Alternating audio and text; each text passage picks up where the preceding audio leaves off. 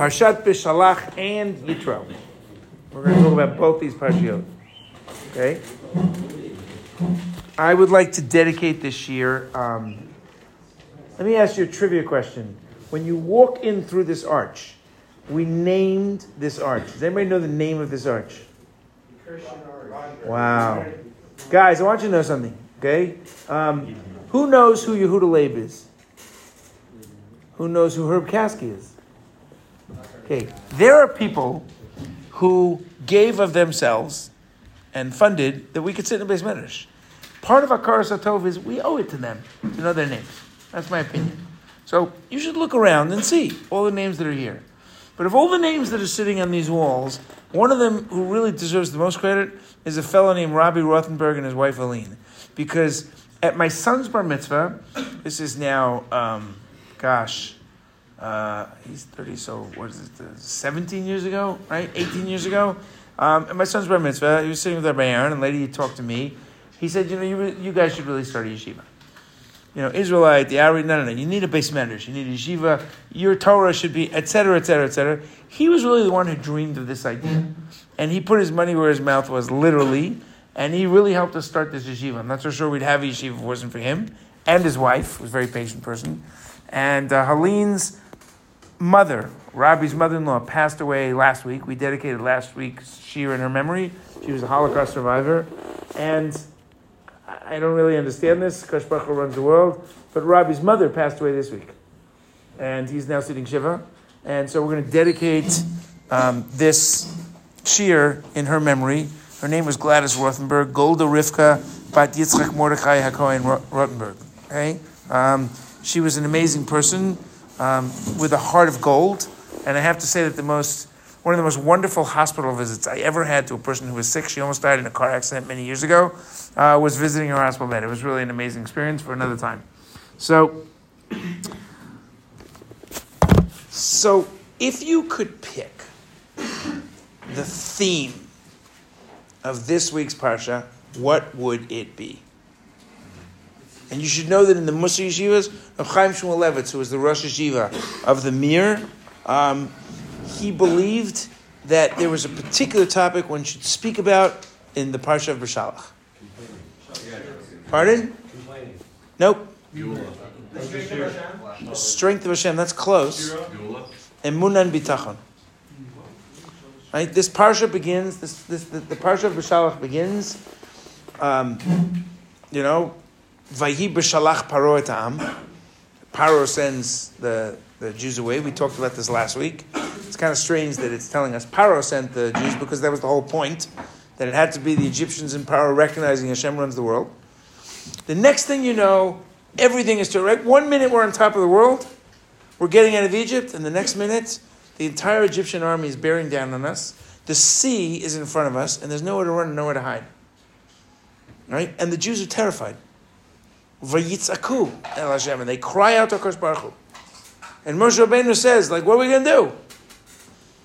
And Hashem says to Moshe Rabbeinu, Matitzak Elai, what, what, what, are you screaming to me for? Which is an unbelievable thing for a Baruch Hu to say. What else are you going to do?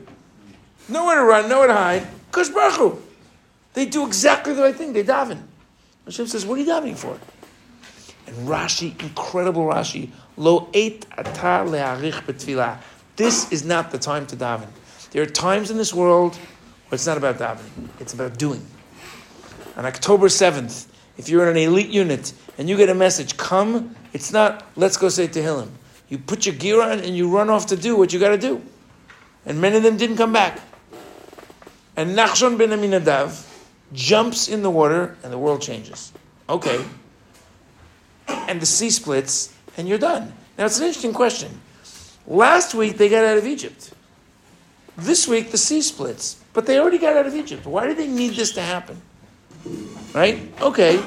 But let's say that they need to see the Egyptian army vanquished. I mentioned this last week, the Ibn Ezra, there's 600 chariots, 600,000 Jews of army age, and they're frozen in terror because it's all up here. They, they, they, they, believe the Egyptians are invincible. Hashem shows them they're not. And that should be it. But the parsha doesn't end. the water is bitter, the water is sweet, there is no water. And then Amalek comes. Why is Amalek coming at the end of this parsha? Like, we got out of Egypt, take us to Israel. What is that story about? Now, the rabbis notice that when there's no water, they say, Hayesh Hashem mayim. They, they cry out to Kosh Baruch which is incredible. I mean, they just, they, they just saw the sea split, right? Like you couldn't, and they get to a place called Refidim, ve'ein mayim lishtot, and there's no water to drink. Okay? Whose fault is that, by the way? Like you're God, you're leading them through the desert, you got the cloud, you got the pillar of fire. Let's take them to a place where there's no water and see what happens. Like, what kind of a scenario is that? They're in the desert, of course they're going to get upset, but all right. There's no water. So they start to argue with Moshe and presumably Aaron. Give us some water. What are you arguing with me? What are you testing God? We know you're not supposed to test God. Where does that appear? In the Rambam, right? Which mitzvah? The tenth of the Torah. Good, right? This is this, this is the text, by the way, if you want to study that topic. Okay? Why'd you take us out of Egypt?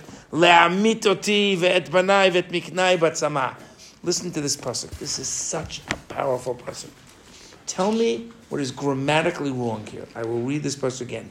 Vayitzma sham ha'am l'mayim. And the people were thirsty for water. Vayalen ha'am al Moshe. And they complained to Moshe. Vayomer lama elitanu. Why did you take us up from Egypt? Lehamit oti vet banai vet miknai batzama. To put me and my children to death through thirst. What's the problem? It's, is it is it singular or is it plural? First it says lama helitanu. Why'd you take us up? Then it says you're killing me. It should be you're killing us. Anybody want to suggest an obvious answer? Huh?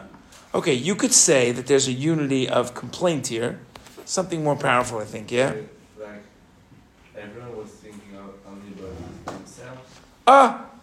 These complainers are not thinking about Am Yisrael. If they'd come to Moshe and say, I'm worried about my brothers, how can I help? How do we get water for the people who need water? Then I'm worried about Am okay. But everybody was just worried about themselves. That's never a good recipe. All right. So Moshe is fed up with the Jews. They just got through the sea. Like two hours ago. This is crazy. And you know how that concludes?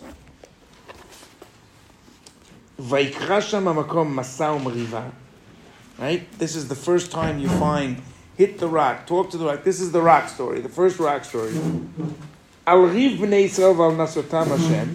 This place is called Masam Riva. It's the place of argument, the place of strife. They argued with God. They tried to test God. Saying, is God amongst us or not? Does Hashem run the world?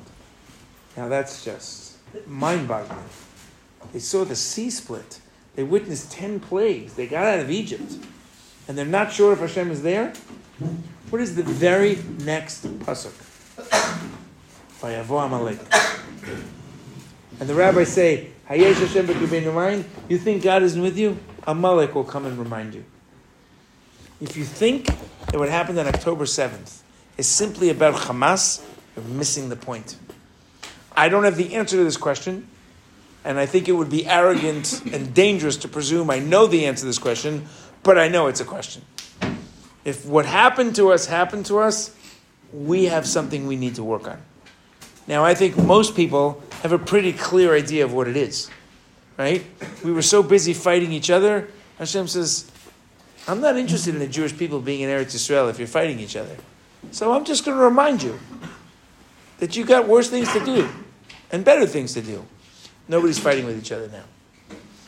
You know, there was a the, the 75th anniversary of the Knesset was this week, and Yair Lapid, who's not exactly a fan of Bibi Netanyahu, and has been pretty divisive in his speeches and politics over the last year, um, it was actually remarkable to hear the rhetoric in which he called for a change.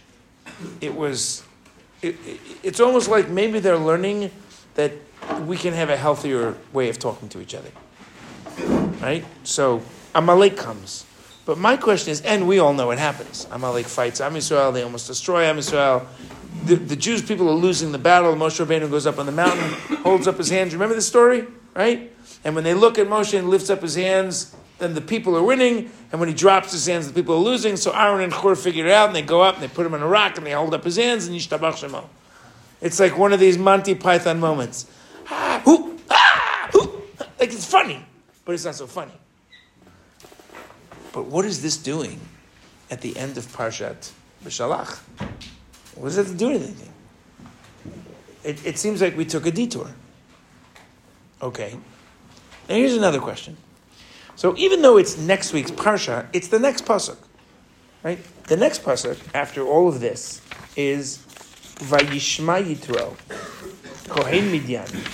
Okay, Yitro, who was a priest of Midian, according to some, the high priest of Midian, Choten Moshe, he was Moshe's father-in-law, Et kol asher asai Elohim leMoshe Yisrael emo, ki hotzi Hashem et Yisrael Mitzrayim.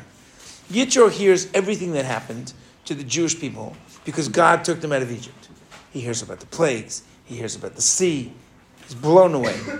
right? Vayikach Yitro choten Moshe, it says it again, et Tzipora, Eshet Moshe, achar Discussion for another time. ואת שני בניה, אשר שם אחד גרשום, כי אמר גראיתי בארץ נכריה, ושם האחד אליעזר כאלוקי אבי בעזרי, ויצילני מחרב פרעה. ויבוא יתרו חותן משה ובניו ואשתו משה. Right? So Yitro picks up Tzipora, his daughter, Gershom and Eliezer, Moshe Rabbeinu, and Tzipora's children. Here's their names, here's what their names mean, here's why Tzipora wasn't there, and he brings them all down to meet Moshe. Presumably at Har Sinai, some debate about when exactly this happens. We're not going to go there right now. So the Gemara asks a fascinating question. This is Gemara in Zvachim. It's quoted by Rashi, but I'll read it from the Gemara. The Gemara says like this. This is Gemara in, in Zvachim, in Kuftet Zayin, the 116th folio of Zvachim, right? And says like this. Um, Vayishma Yitro Kohen Midyan, Mashmua Shama Ubar V'nitgeyer. So the Gemara says that when it says that Yitro came, he just this wasn't a geographical journey. He, he was Magayer. He converted. He left pagan idolatry and realized this is truth. And he stood up and he came and he converted to Judaism. Okay. And we're going to see that he is the father of the judicial system in Judaism. So the Gemara says, What did Yitro hear that made him come? Ask me an obvious question.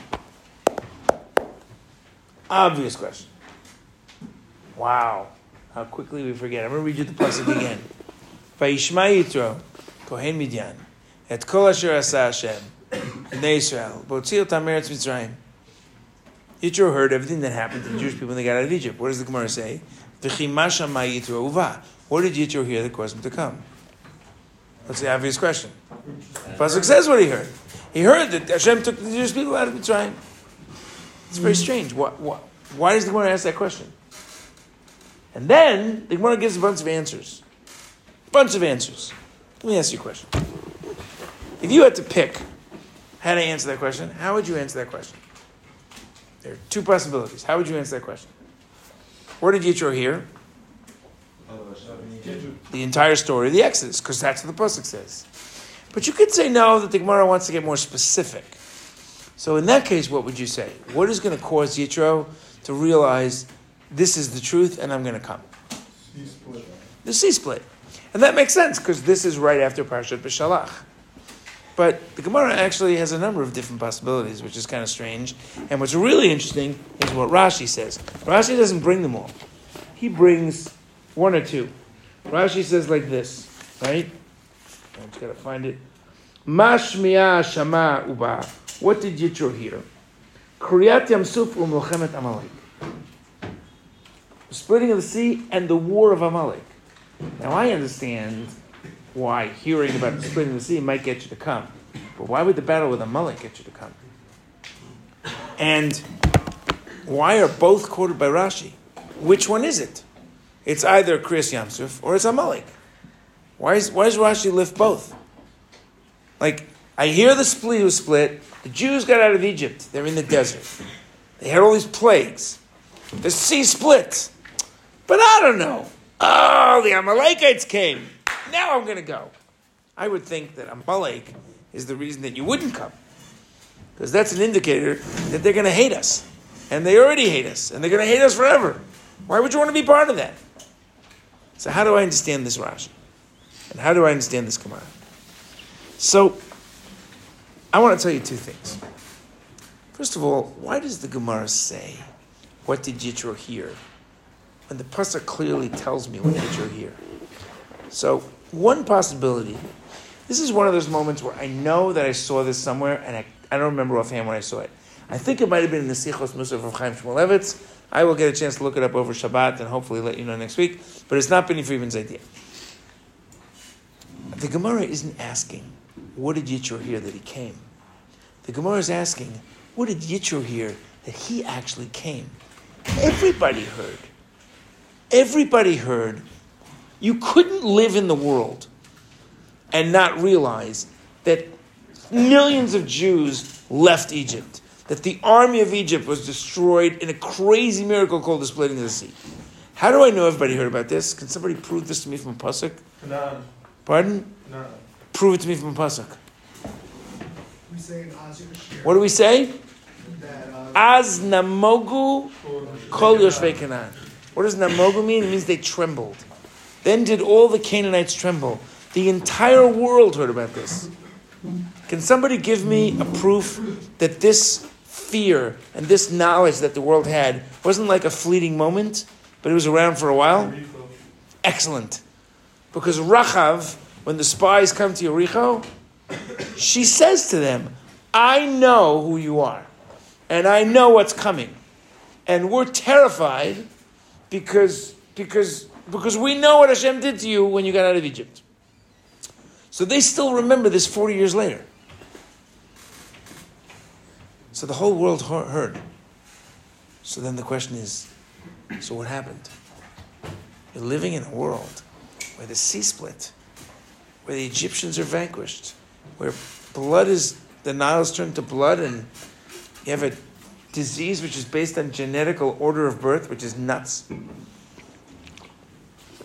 And yet nobody comes. Nobody comes.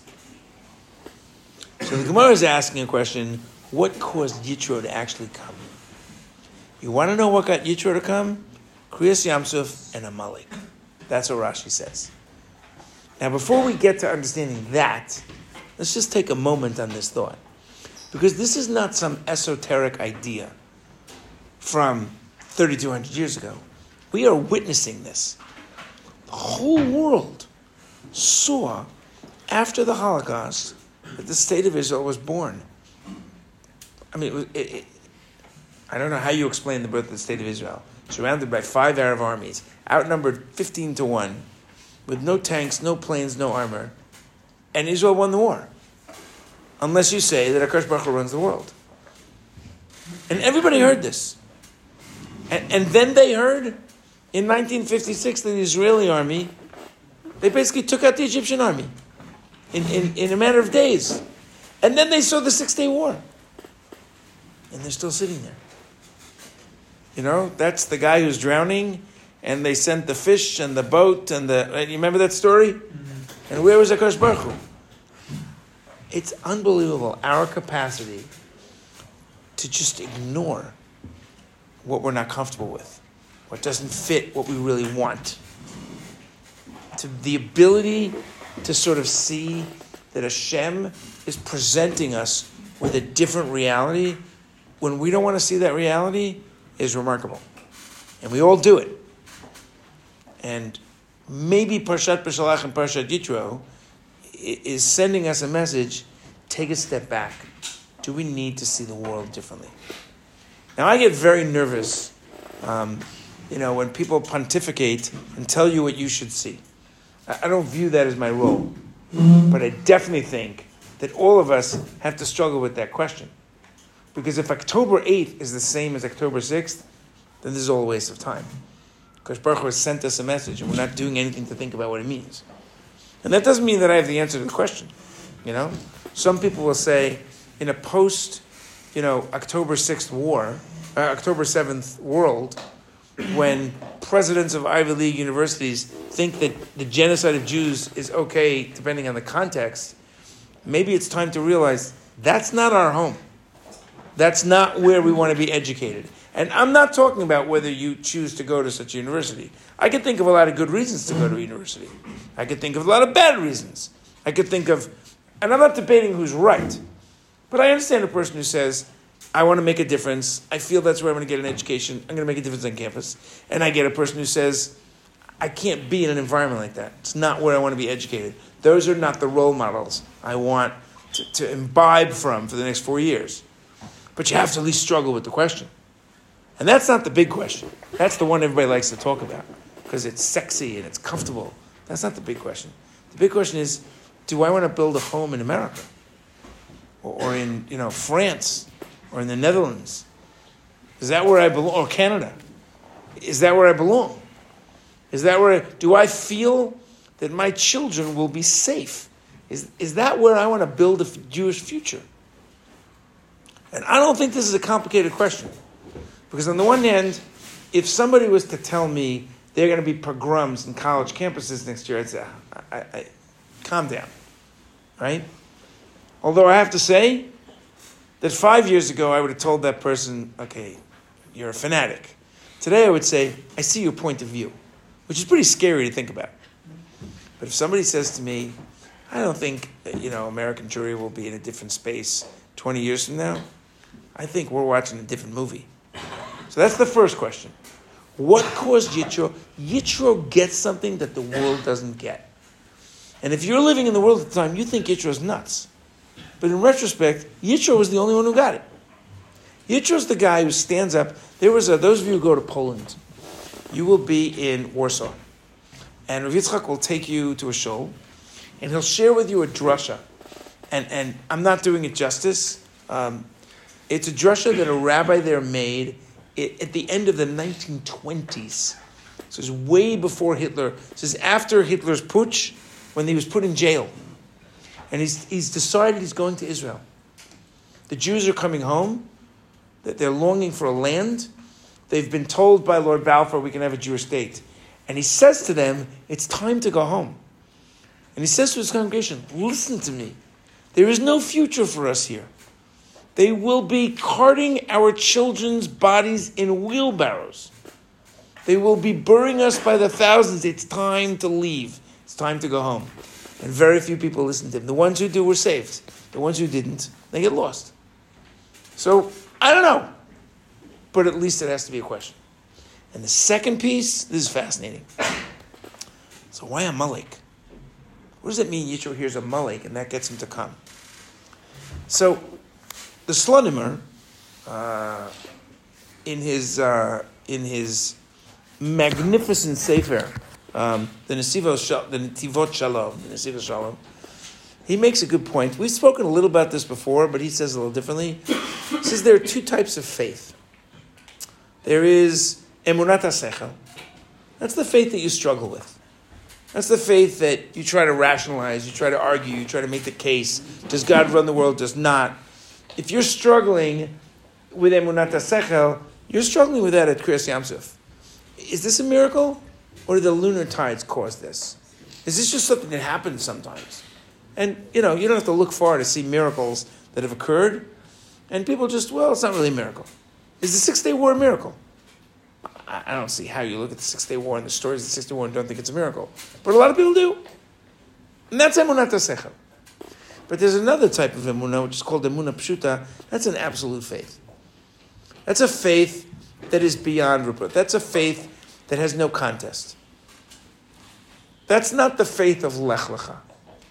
Avram gets to Lech Lecha, this dialogue with Hashem, and realizes, for whatever the reason, he hears a calling, which the Gemara says, it's not that Hashem was speaking to Avram. Hashem was speaking all the time. Avram was just the only one who heard it. That's what the Gemara says. So Avram starts to look at the world and he says, This makes no sense to me. Makes no sense to me. They're worshiping idols. I can go over to an idol and I can break the idol. Right?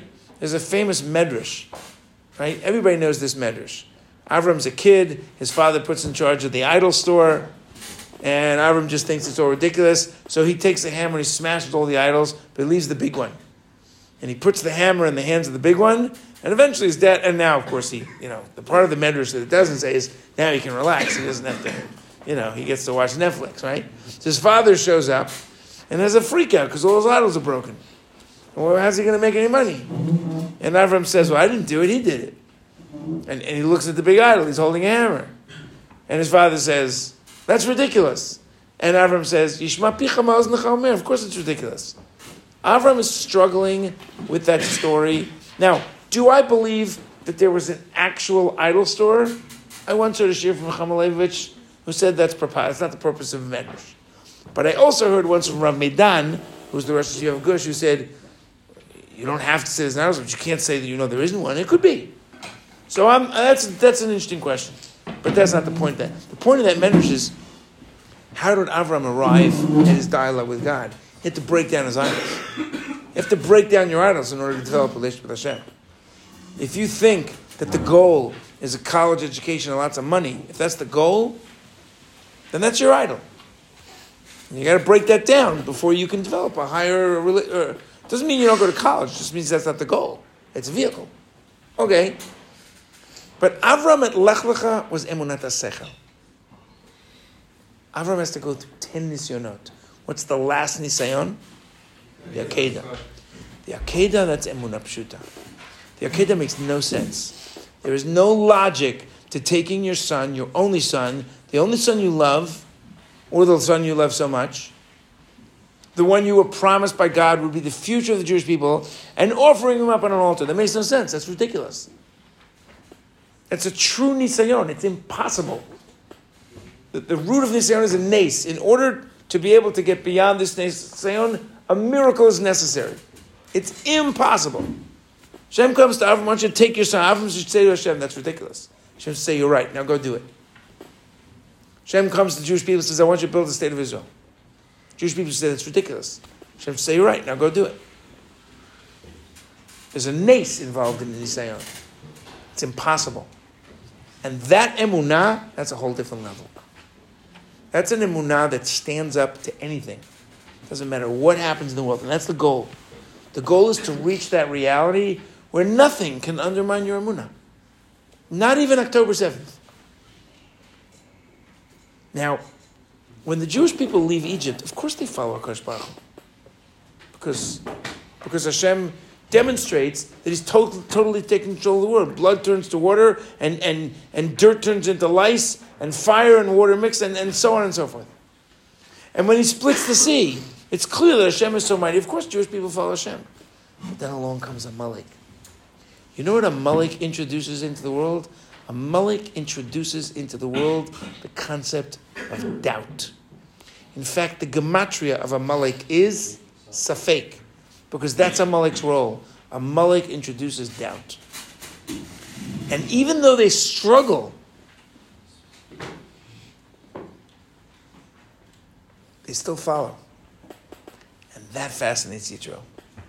A faith that can withstand doubt, that's a whole different level. This I want to see. That's the challenge of Parshat Yitro. Isn't it interesting? Jewish people are struggling before Amalek.